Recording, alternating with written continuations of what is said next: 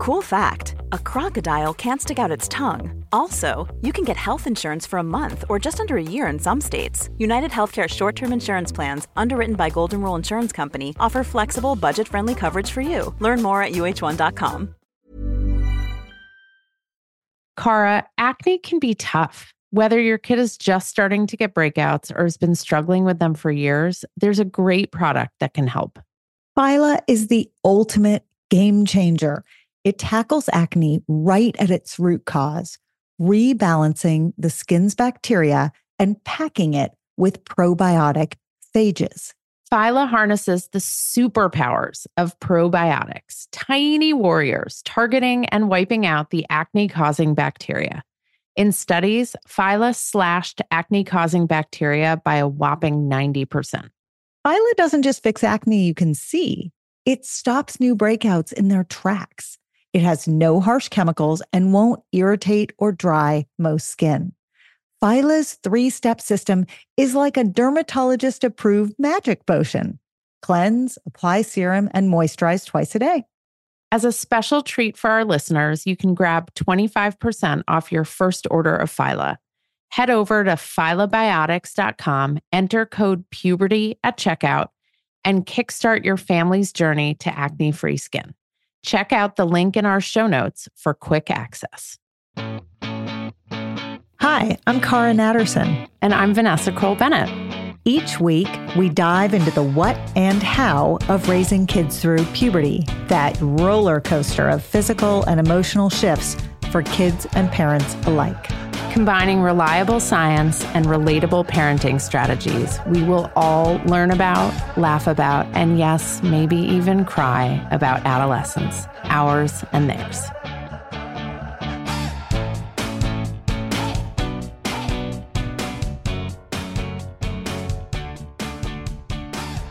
Michele Borba is the perfect person to have on the Puberty Podcast as we search for answers about how to help tweens and teens thrive. She has worked in the classroom as an educator for both mainstream and special needs kids.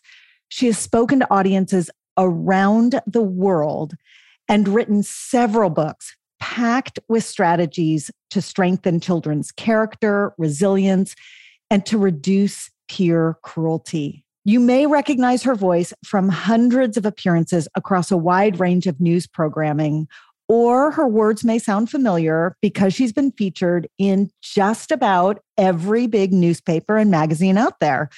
But what we love most about her credentials, and there's a long list of them, so a lot of love, are the numerous awards she has won for her work in education.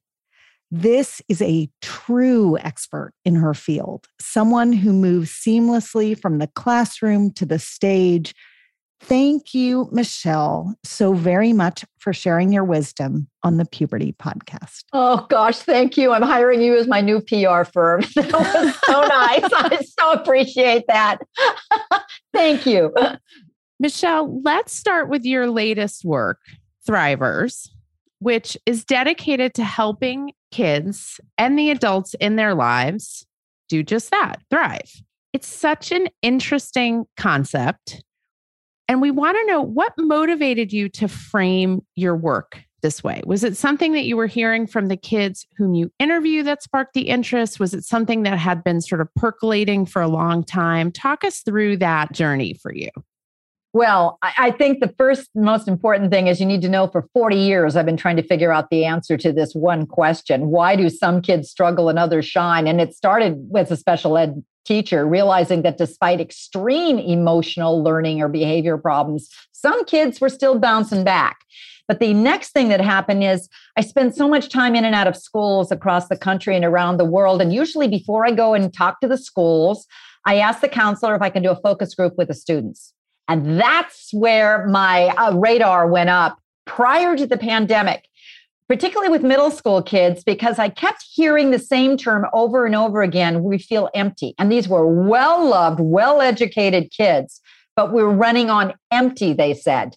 I began to see a trend that was extremely concerning, that 1 in 5 American kids was going to suffer from some kind of a mental health disorder. And then came the pandemic. Well, a crisis only amplifies a pre-existing problem. We're now looking at what now know the CDC says is 1 in 3 kids are going to suffer from a mental health disorder. So it became extraordinarily important to figure out, so how do we help kids bounce back? And that became the book Thrivers. I spent a lot of time looking at the science that isn't in any of our parenting books, the science and the evidence on resilience. And there's extremely important long-term studies that looked at cohorts of kids in homelessness, in sexual abuse, in extreme difficulties, and they still bounce back. And that became the focus of the book. What's the commonality of each one of those science-backed studies? And there became 7 traits that seem to be teachable. The Thrivers is each chapter is one of those traits. And what I'm trying to do is get in the hands of parents. We got to reboot our parenting because it's an uncertain, fear-based world that we're raising our kids in. And they say they need these skills because we're not prepared for life, quote unquote, says the children. There is so much there. Yeah. I'm going to go to one point to begin, and then we'll keep going back to everything you just said because there's a lot to unpack. I want to start with how you actually write and how you balance science with your own field research, because it's amazing. And this is true of everything that you put out there. You are this treasure trove who is both reporting good science, very important, and you've got firsthand quotes from kids and parents throughout all of your writing. Tell us, what's that process like? How do you find the people that you're going to interview? What does it look like? A typical interview setup? Kind of walk us through and give us a visual there. Thank you. How I write is almost always driven by what kids say. Because I have learned along the way, just listen to the kids. Not only do they give you the problem, but they also give you the solution. So the first thing is I started interviewing kids, and I did focus groups at the beginning that were about 10 kids in number. And then I decided to dig deeper and do one-on-one hour interviews with kids on a phone just by themselves, because I found they were far more open when they realized they weren't seeing my face and anything they said is not going to be using their names. Well, that became the whoa moment of this is much more difficult in terms of the problem than I realized before. The second thing is I took all the hundreds of hours of the kids and came up with, so what's the top concerns they had, and then went to the science. So what's causing it? And that became fascinating because with that piece of the writing, I bought tons of Post-it notes. Because what I did was go through the science and say, what's common with that study, that study, that study, that study, and then come up with piles of what's the commonalities of what could be causing this problem. It had to be based on really good proof of studies that were going on for 40 years with the same cohorts of kids. That's where I was going to go with it, which is, so the studies are old, right? I mean, it takes a long time to collect the data. So have you found that using this hybrid system, that you are able to stay in front of the curve, that you see where things are going? Do you feel like you have your finger on the pulse? And if so, what are you seeing down the road? Like, what's next? What's next? Yes, I see a pulse, and it's fascinating because I wrote Thrivers, and almost everything in Thrivers was published the month before the pandemic hit. I didn't realize how bad it was going to be in terms of the pandemic, but I did realize if we keep this route going on, it's only going to exacerbate the pre-existing issues. I wrote another book called Unselfie, which was on the empathy problem. And the empathy was dipping like leaps and bounds. And I kept saying to myself, if we keep up this path, it's only going to just exacerbate even more. It's now at a 40% dip. So there's something about the science that if you listen to the science and you look at proven stuff, it almost always mattered along the way. What I then began to do is look at what the kids were saying now versus then. And my biggest heart is fluttering back and forth because every piece that they said before is only amplified.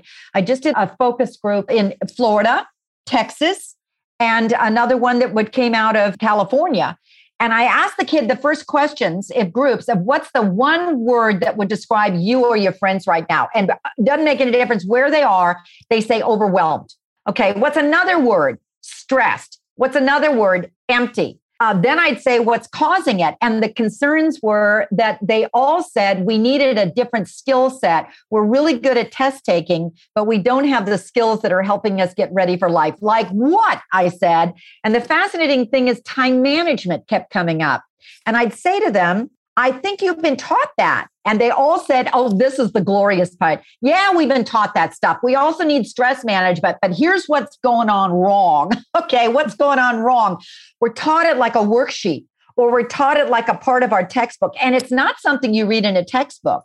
The missing piece that we're not getting is practicing it nearly enough so we can do it without mom and dad or without the teacher. And unless we do the practice stuff, we won't be able to do it when the real challenge hits us. And that's why we're floundering. Oh, brilliant. I want to pick up on that, Michele, because one of the themes that comes up in our podcast when we interview experts about how adults manage kids is that there's a disconnect between what adults claim they want for kids and for kids to be doing, right? We just want our kids to be happy. Yeah. We just want them to find purpose and meaning. But by the same token, they're also saying, why aren't you getting these grades? Why aren't you getting these scores? Why aren't you spending more time on your homework? Or they're micromanaging their kids, right? So at this hour, you need to do this, and that hour, you need to do that. And kids never learn how to manage their own time, as you're hearing from them. So I'm curious if you have advice, and this came up in our conversation with Rachel Simmons, who's a wonderful researcher and writer, about this kind of calling BS essentially on what adults claim they want for kids. What is your advice for a parent or a teacher who's caring for kids who are overwhelmed and who need help being more efficient, pulling back on all the over scheduling and over stress? What's the first step they can take to more authentically support the kids in their lives? Oh, great question. And the kids would confirm, yes, they need to have that question. The first thing is you don't change your parenting or your teaching styles unless you understand there's a problem. And we continue doing the same thing. So I think the first thing is we all need to push pause and look at what if we keep doing the way we're doing, what's going to be the impact on our children? And the impact on our children, if we keep helicoptering them, managing their time, or not helping them learn how to handle stress, is you're robbing them of resilience. When you look at what's the world going to be like, it's not the same as our own childhood, and it's certainly not the same as just 10 years ago. We're looking at children who are really floundering. I know we love our kids desperately, but it's a different world and we can't use the same parenting. So, number two, what do we do? And we go, so where do we start? I think the first thing is take each week, maybe, make it simple. Don't make this overwhelming so you want to raise the white flag yourself. But the first thing is look at what your kids are not capable of doing, or look at what you're always doing and managing for your kids. And maybe what your kids would say is, and they actually are telling me this, juniors in high school are saying, please, we're not prepared for life. Like, what do you need to know? Like how to run the microwave, or how to do the dishwasher, or how to make the bed. I mean, simple stuff like that. So maybe it's each week, take one thing, and that'll make it simple. And then begin to do three things. Anytime you teach a skill to a kid, and this is what you're looking at, any of those are skills, how to manage your time, how to set a goal, how to run the microwave. You first identify it. Then you show your child with them watching. The next thing you do is you do it together. Now let's do it together so that you can correct when he's doing it wrong. The third thing is now show me, and you step back. And once your kid can do it, you go, bravo, keep doing it. You're on your own, and never step in and do for your kid what your kid could do for yourself. You add the next skill, the next skill, the next skill. That sounds so darn simple, but that's exactly what to do. In medical school, it's the mantra, see one, do one, teach one. That's it. But I do want to acknowledge, because I think this is important, that as we ask ourselves as parents and the other parents around us to reassess what we are valuing and how we are behaving on a day-to-day basis, this is hard to do when the world still rewards parents for behaving otherwise. So it's really hard when the gold ring that kids want to achieve, whether it's a sports accomplishment or a writing accomplishment or college or whatever it is, where that metric seems to still be very entangled with this type of helicopter, snowplow, whatever you want to call it, parenting.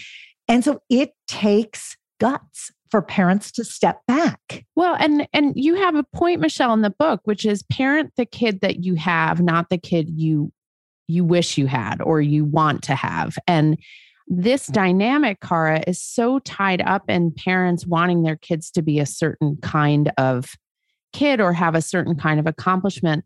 So Michele, I love the concrete nature of the teaching the skill, right? It's like when they were little, you taught them how to tie their shoes. And it was so painful every morning before they went to school because it was like 20 minutes of watching them tie their shoes when you knew you could do it in 30 seconds and get out of the house. So there's the like tween and teen equivalent of that. And it's still painful watching them make scrambled eggs or watching them. The tween and teen equivalent of tying shoes, which is tying shoes. Right. Which they still don't do. Correct. Correct. So Michele, there's the concrete skill of like, I'm going to teach you, I'm going to show you, I'm going to step back. But how do adults handle the emotional skill of recognizing I don't have the kid I hoped I would have, or I don't have the kid I thought I would have? How do I adjust my expectations and meet my kid where that kid is? Because that's like an existential skill for adults. How do we begin that process? You begin the process by tuning in closer to your child. A dad told me the best story ever. And he said, he's a very successful dad. He was an attorney. He said, I got two sons. I wanted them to be attorneys. I realized that the first son is really into technology. He's doing great in that. So I let go and said, go for it. But my middle school kid, all he talks about was wolves. I went, oh my gosh, this is absurd. What kid talks about wolves? So one day I said, enough is enough. I'm going to take him to a park ranger. We're going to have a great father-son day. And I'm just going to have him understand this thing about wolves. Well, I sat there with my mouth open because that day I learned so much about my kid that I never realized.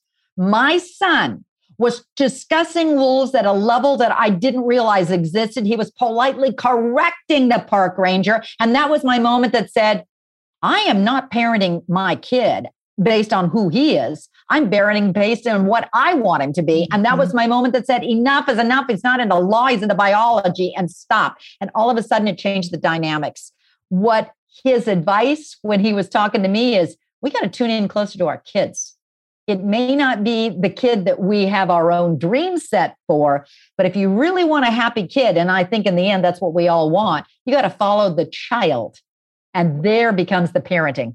And it's okay if the kid doesn't know who they are quite yet as well. Oh, so they're right. Yes. That's another hard thing for parents.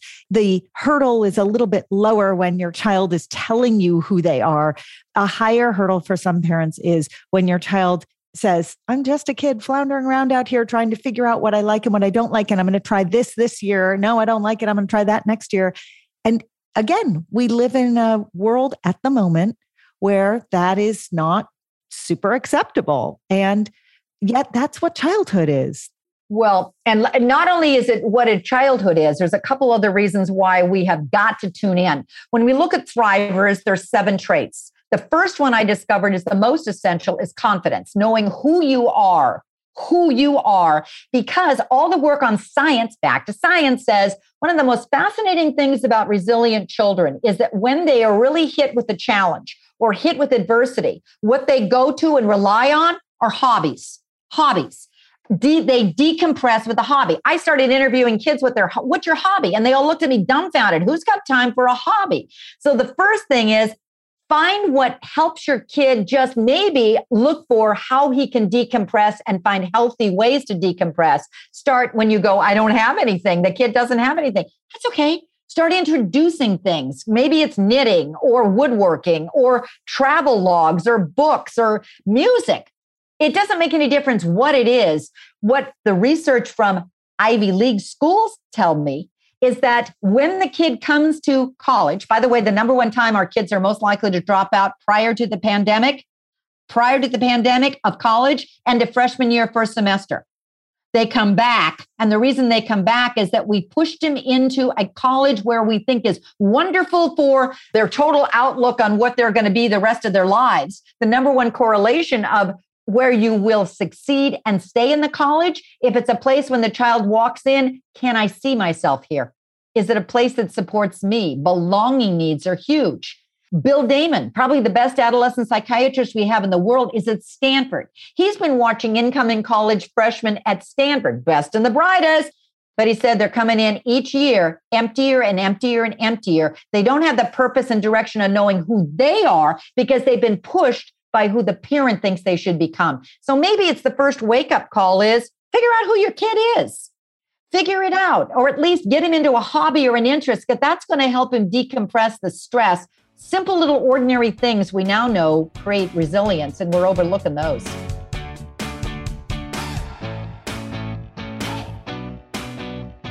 Hey, it's Cara.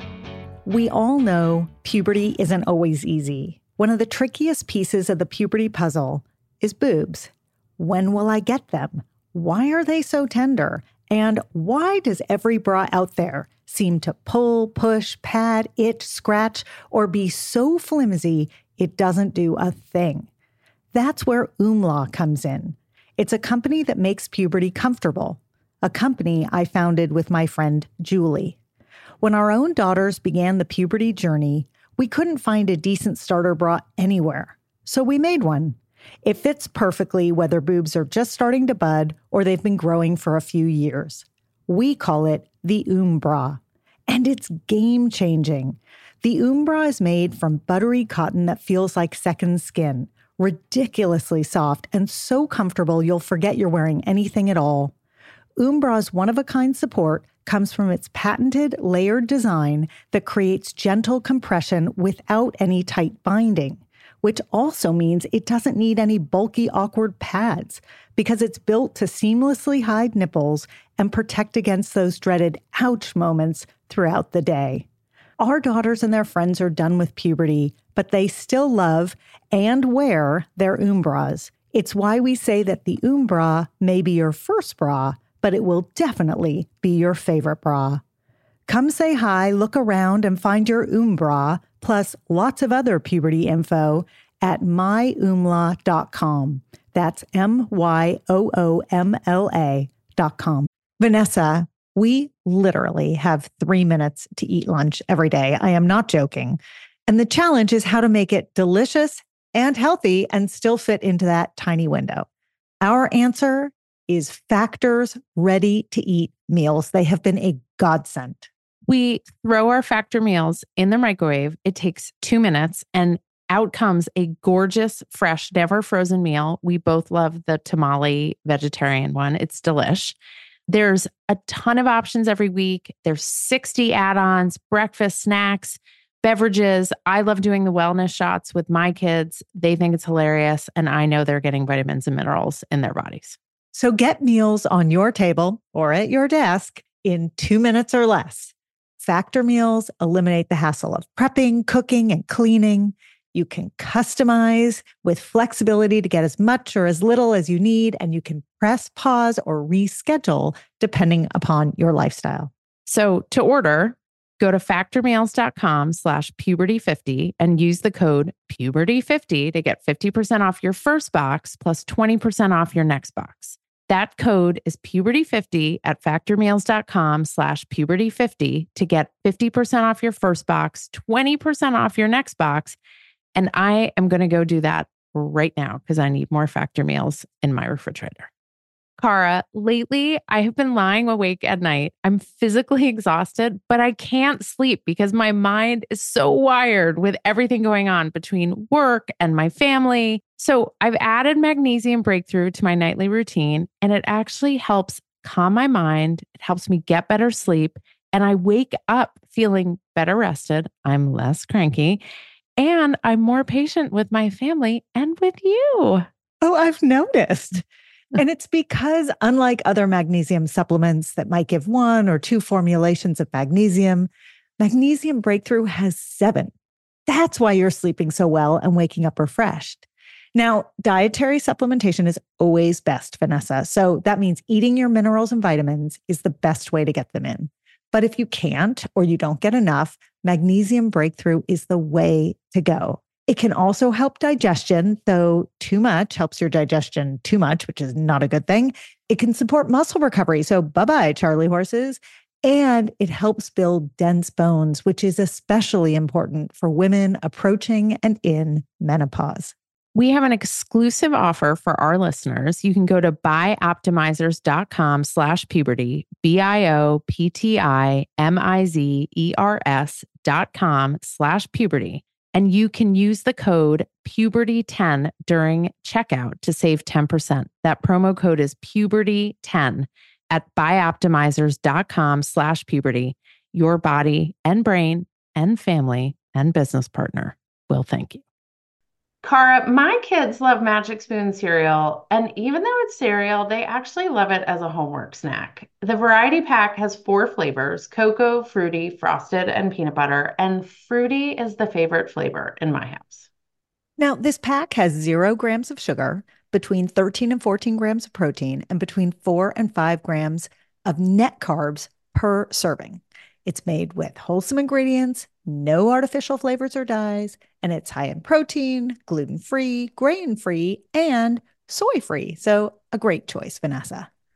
You can go to magicspoon.com/puberty to grab a variety pack and try it today. And be sure to use our, you guessed it, promo code PUBERTY at checkout to save $5 off your order. And Magic Spoon is so confident you're going to love their product. It's backed with a 100% happiness guarantee. So if you don't like it for any reason, they will refund your money. No questions asked. They do not want you to send their cereal back to them. Try a bowl of Magic Spoon cereal today at magicspoon.com/puberty and use the code PUBERTY to save $5. Michele, I want to go back to confidence because you make a distinction in the book between self-confidence and self-esteem.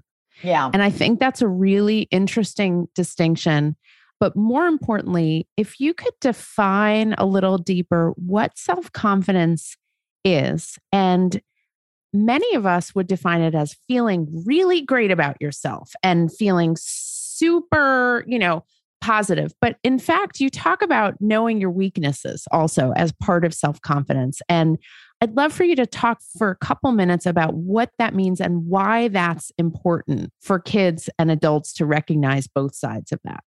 Starting with the research, Griselle and Griselle did a fascinating study of looking at 900 of the most extraordinary, significant people of the 21st century. And we're talking, you can't name somebody important and they'll be from Einstein to the FDR to whatever. And then they went back and they looked at their childhoods and discovered a quarter of them would have been in a special ed classroom or identified as having a special needs. What the heck helped them bounce back? Confidence in knowing what their strengths were. And if it wasn't the parent, it was a nanny or a teacher or somebody. The first thing about confidence is a real strong acceptance of yourself, knowing your strengths and accepting your weaknesses, but realizing that, hey, I'm not so good at this, but here's what I can go and backlog on in my strengths. It also is a quiet inner understanding of myself. I don't have to go, hey, I'm so good at this and this and this, and mom, can I get the gold star and the trophy for it? We've misinterpreted self-esteem. And in fact, self-esteem has backfired. We're now looking at kids who may have this mantra of I'm so great and absolutely wonderful, and it doesn't materialize in their motivation. It doesn't materialize in their achievement. It doesn't materialize in their resilience. What does is helping their child first identify their strengths. Here's who you are, and having the moments to be able to accept it. I'm not saying stop helping them if they're weak in math, but put a little more emphasis in their strength areas. That's really the most dismal stat I discovered while writing Thrivers is 77% of the time we focus more on our kids' weaknesses and try to fix them instead of their strengths. Here's where you are. When we keep on going, if you push into strengths, who's the really happy kid? University of Chicago says the happiest kids who grow up to be the happiest adults are in a flow state that they figured out what their strength is, and that's what they tailor into their vocation, in their relationships, and that's what keeps them going. That has really shifted over time, the understanding and appreciation of it. And Dr. Gardner did a huge body of work around this and the different types of learning styles and identifying what each individual learns well in more than one way, but not always in the most traditional classroom way. And having educators begin to understand how to see multiple intelligences, how to see nature intelligence, how to see musical intelligence has really made a big difference here, because then there's a lot of reinforcement there for kids. Oh, I love that. And one of the things that probably, if there's one part of Thrivers that parents say they appreciate the most, and then they get hooked into it, there's a 4-page core asset survey in confidence. And it's nothing more than 150 strengths. Gardner's multiple intelligence strengths are in there. Also, your character strengths. Is your child kind, or is he honest, or is he responsible? Is he respectful? Their motivation strengths. They're just day-to-day hobby strengths. And what many parents say is they overlook them. A fascinating thing that we're now doing with tweens and teens is we're having the mom or dad do it quietly, fill out the strengths, and then have the teen fill out their own strengths, then put them together and see how well you match. Are you identifying your child's strengths of once he sees in himself or she sees in himself, and which ones are you overlooking? Because when we look at how stressed our children are right now, those strengths are what are going to help your child decompress. I was dealing with a girl recently, and what she said, and she identified her strengths, it was music and hiking and books. She also had other ones that were her learning styles. But when I looked at that, I said, what do you use to reduce your stress? She says, I don't know. I said, it's books, it's hiking and music. She said, oh, didn't think about that. Yeah. Well, you're practicing that deep breathing. Go on the hike and get yourself out because you love hikes. And when the mom said, now what I should do, hike with her, do the things together with you, because that'll help her as well as you, because that's what she's identified in herself. Michele, as kids head into puberty and they're in this moment of transformation, physical, emotional transformation, they're in this moment of individuating and, you know, pushing back on their parents, creating autonomy. These skills, these abilities to identify themselves, understand themselves are in flux, right? It's almost as if you've kind of thrown everything up in the air and you wait to see where it's going to fall. What do you notice in your work as kids head into puberty, and also they're heading into puberty younger and younger? What do you notice in your work about how this kind of plays with the concept of these 7 character traits? The first thing, when I look at the 7, in terms of puberty, we now know that 8 is the new 13. It's just going down, down, down. What they've got to be able to do is find that confidence level so they can backlog on figuring out what their strength or their hobby or their interest is or their go-to thing, and find somebody else, one other kid that they can join with. We have a lot of power when our kids are little because we can choose friendships based on proximity. She lives right next door to you. I'm going to drop you off. As they get older, kids, particularly middle school, choose friends based on similar interests or values. So be a little craftier. Find some friends who have maybe similar interests from your child and start rebooting them that way. Okay, so let's talk about another classic middle school quality, self-control or lack thereof. Can you walk us through the importance of self-control, but also sort of give us a little reality check here?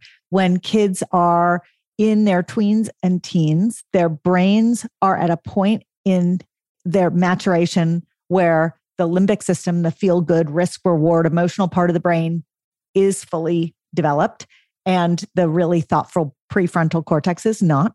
Help us understand how this trait of self-control can be supported and enhanced and fed and watered. Thank you for bringing that up, because self-control, if you looked at what's the single most important thing that every kid needs these in today's world, I'd say number 3 on the list is self-control of the Thrivers traits. 7 on the list is hope. Put those two together and they make a lot of difference on self-control. But let's look at the middle school kid for a minute. First of all, know something. Every middle school kid right now says they're more irritable. Every middle school kid says right now they can't sleep as well as they used to. Every middle school kid says my memory isn't like it used to be. Every middle school kid says, one kid says, I'm lazy. She's really not lazy. She's just not motivated because all of those factors together are impeding her ability to really shine like she used to. And that's because they don't have the skill set or the coping strategies to be able to get on with life. If there's a couple of things to know, first, tween girls in particular, we know that boys have always had a problem, but tween girls are having a problem anyway, identifying emotions. They don't read emotions as well as we think that they should, and so they misinterpret it. That's an important point for you because some of the battles we're having is that they're telling you that you're always angry when that's what they see in us and you're not angry, you're just tired. The first thing is just say it, because it'll restore your relationship.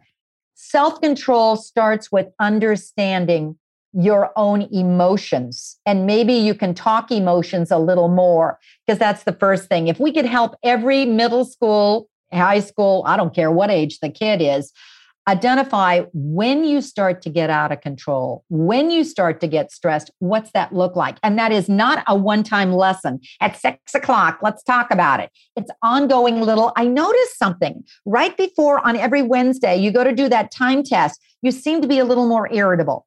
Or middle school girls say their hands start to get clammy, or you start to go like this with your fists, or maybe you grind your teeth, or maybe you rock back and forth. Notice there's 50,000 different stress signs. But what many kids don't know is their own stress sign, so they can't tell themselves, chill out or calm down. So the first thing is maybe as a family, let's just honor it and let's go around and let's start identifying each other's stress sign and start with yourself, mom. The easiest thing is have your kid say, how do you know when I'm stressed? And every kid's my kids, 3 boys would say, you really do that weird thing with your eyes, mom. They know our signs, but they don't know theirs. And don't get irritated. Go, well, thank you for telling me that. The moment I start to do that weird thing with my eyes, just let's make a signal. Maybe it's a quiet signal that I'm pulling my ear, or you just go like this of a timeout signal for me. We'll all give each other space. And then let's start identifying your sign. And I love that, Michele.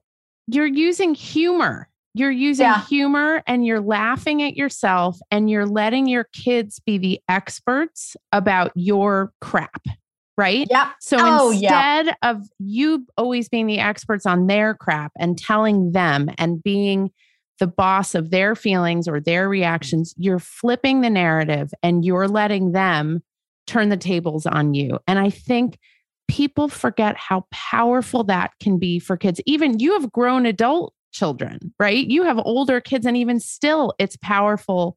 It's funny. It's meaningful for them to get to turn the tables on you. And I think that's such a critical lesson to impart to the folks listening today. Let the kids be the experts. You keep telling us they know better than we do what's going on, what they're feeling, what they're worrying about, all of those things. And I think we need to trust them to guide us and teach that. I love that. Yes. And if we do that, the first thing is we won't be reacting, we'll be responding.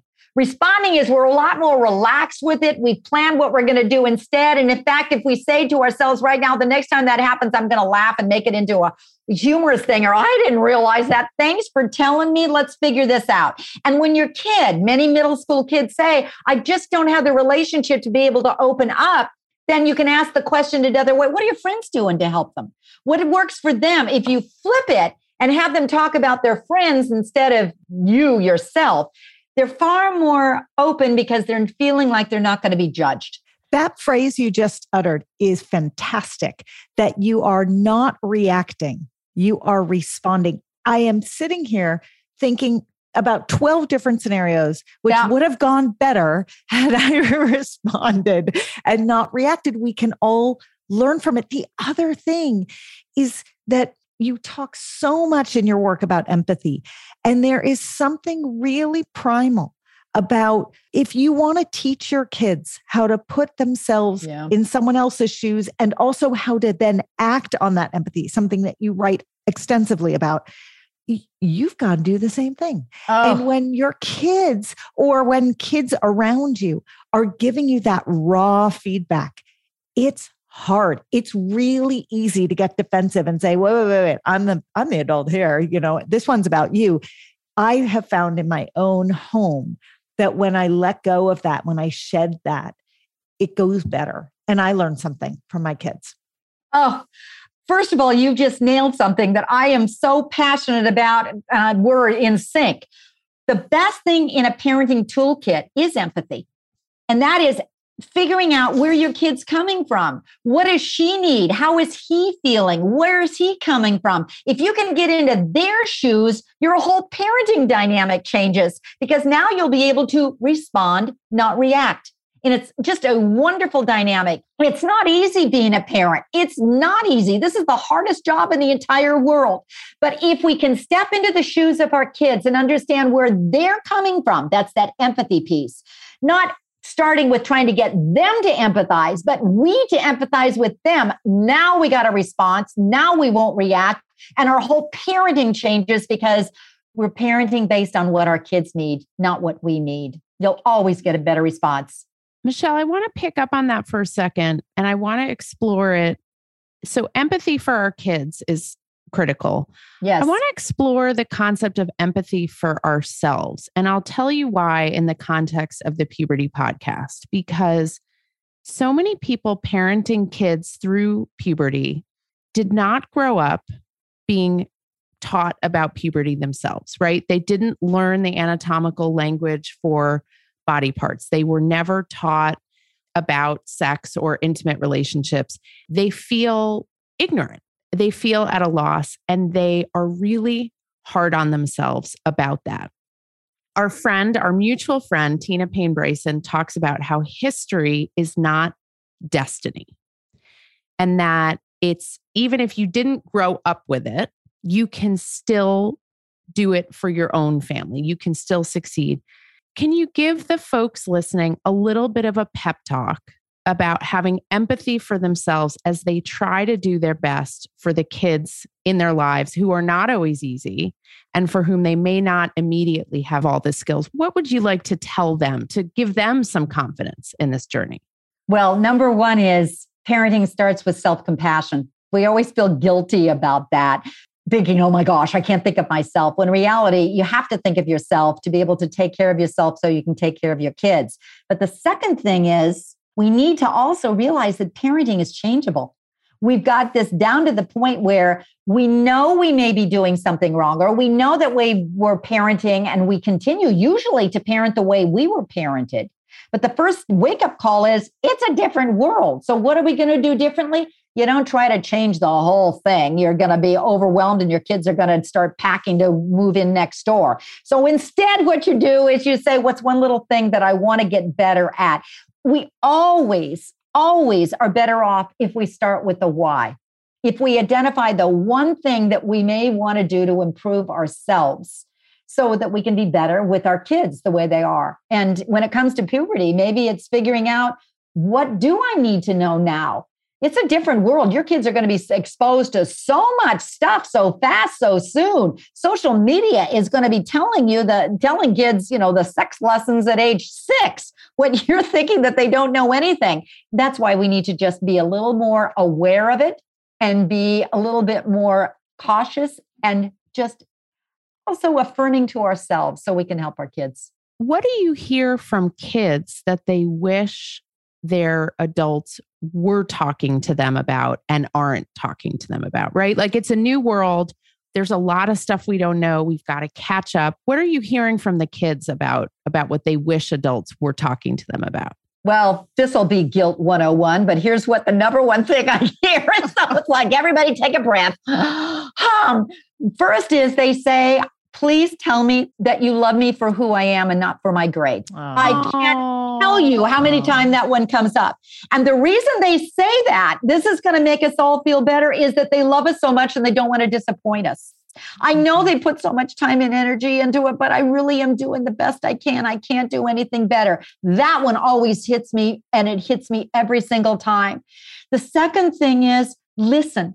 Listen a little more, because we keep hearing the same repetitive thing, or you don't let me finish what I want to say. And as a result, you're not hearing the same thing, or you're giving us the same repeat lecture over and over again without having the two-way conversation. What we need to do is do more of a dialogue and not a monologue. Again, this circles back to everything we've talked about. If you are in dialogue, you can learn from them, yes, and then you can tweak your approach to raising them or guiding them, and it will be more successful. If we don't listen, sometimes I don't want to hear what I know I am going to hear. It's hard. But if we don't listen, we're just putting our heads in the sand, and we're not getting to where we need to get to help them. Yeah. So little tips on that, really simple little tips. The first one is, sometimes right now our kids are concerned about face-to-face contact. Mm-hmm. Along the way, we can teach them, always look at the color of the talker's eyes, because it'll make you be more assertive. But at this point right now, have the conversation side by side instead of face-to-face. It will be less threatening for a child. Boys in particular say, if you want to talk to me, do something. Do something like bake cookies with me, or go shoot some balls with me, or doing gets the kids to open up. Let them put the pause button on your conversations. One of the most interesting things as an educator, I remember, came from a woman named Mary Bud Rowe. And what she did is she discovered that too often what we do is we ask kids a question and then we immediately want an answer. But if, she said, we waited at least 3 seconds, you will get not only the kid who wouldn't say anything to open his mouth, the kid who maybe would have said a sentence to say more than a sentence, maybe three, and the kid who would have sentence said anyway would come up with an actual dissertation.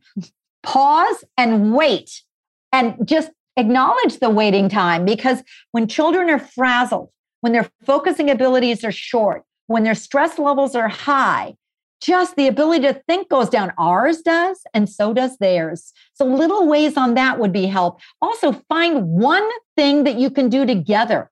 You know, I used to I love that movie. Okay, let me sit with that movie. I hated the movie, whatever it was, but I'd sit and watch it because it was my one stumbling point to be able to get the kids to just listen sitting on a couch together. As we wrap conversations, we ask our guests to help us come up with some sort of end comment. Maybe it's a reflection on something that came up in the conversation. Maybe it's something that didn't come up. And we each take turns doing it. And because we're springing it on you, we'll go first. And I'll just... Got mine. Okay, I got mine. You want to go first? Of all our guests, Michele, I knew Michele would be able to go first. I have no doubt. I think the commonality of everything that's come up today, and what I hear from parents over and over again, is that we've got to understand that resilience is teachable. It's not locked into DNA. It's not something that's going to come on a worksheet. This is an intentional long-term haul gain. I would hope that every parent learns it's a different world. We have to reboot, but Thrivers are made, not born. Mm-hmm. And the commonality you want to do is help your kid know, you got it, sweetie pie. You got it. But only we're going to do that. We do a great job when they're two. Bounce yourself up. Keep on going. That's good, sweetie pie. It's a marathon. Now we got to look at our reaction no more, but response, and what we'll have is a generation of kids who will be able to thrive. And I want to piggyback on that, Michele, because what you said about chunking the fear, which is such an amazing phrase, leave it to Navy SEALs to come up with that phrase, is that you can't just turn to your kid and say, oh, toughen up, kiddo. Oh, get over it. Or, move on, which is what so many parents say to their tweens and teens, because they're pains in the butts. But what we need to do is break down those baby steps so that eventually, yes, they have agency. Eventually, yes, they can do it on their own. But in the meantime, we have to give them stepping stones to get there. And that requires our self-control and patience. And it requires our belief in our kids that, in fact, yes, they can do it. Oh my God, I love when our takeaways sound like they're connected. Here's mine. I'm obsessed with respond, don't react. And it ties into that concept so beautifully, because as we see our kids face challenges, if we can respond and chunk it out instead of reacting and telling them how they should feel or what they should do, we will guide them in a better way. And then here's the amazing thing. When they become reactionary tweens and teens, we can model for them what it is to respond and not react. And when the hormones are surging and their brain is under construction and it's all going sideways, just to have that little mantra, I'm so excited to use it in my house. I can't even tell you. I'm like, it's going to be everywhere, on the refrigerator, everywhere. I'd love it. Michele, you are really brilliant and a treasure. And we are grateful to have had you. Thank you for joining us. Oh, you are so welcome. Thank you. Thank you, Michele. Come back and visit us again, okay? Oh, I'd love to. Thanks so much for listening. You can follow us anywhere you get your podcasts or check out our Instagram @thepubertypodcast. If you have questions or stories to share, email us at thepubertypodcast@gmail.com. And for more puberty info, check out myoomla.com or dynamogirl.com. Bye.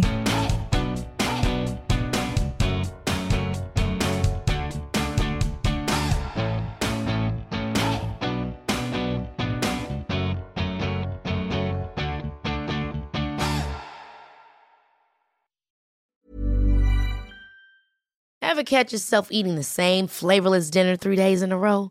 Dreaming of something better? Well, HelloFresh is your guilt-free dream come true, baby. It's me, Kiki Palmer. Let's wake up those taste buds with hot, juicy pecan-crusted chicken or garlic butter shrimp scampi.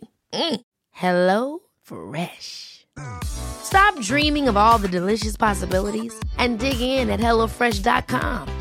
Let's get this dinner party started. Mom deserves better than a drugstore card. This Mother's Day, surprise her with a truly special personalized card from Moonpig. Add your favorite photos, a heartfelt message, and we'll even mail it for you the same day, all for just $5. From mom to grandma, we have something to celebrate every mom in your life. Every mom deserves a Moonpig card. Get 50% off your first card at Moonpig.com. Moonpig.com.